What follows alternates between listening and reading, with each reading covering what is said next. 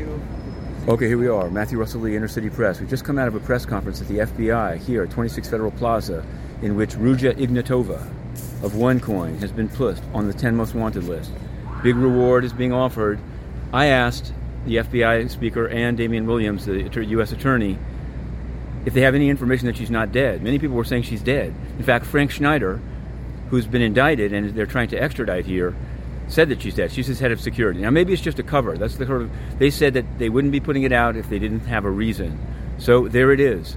America's Most Wanted, Ruja Ignatova. Now, what didn't come up, they only talked about Ruja. They didn't talk about the Mark Scott case, which has sort of come into problems because the main cooperating witness, Konstantin Ignatov, the brother of Ruja, uh, turned out to have uh, lied about the laptop, had a cell phone in the MCC. Ironically, as we speak, Joshua Schulte, on trial for CIA leaks to WikiLeaks, alleged, of Vault 7, uh, is cross examining himself, representing himself, his cellmate in the MCC, uh, a Carlos Betanzas, a, a, US, a, cooperator.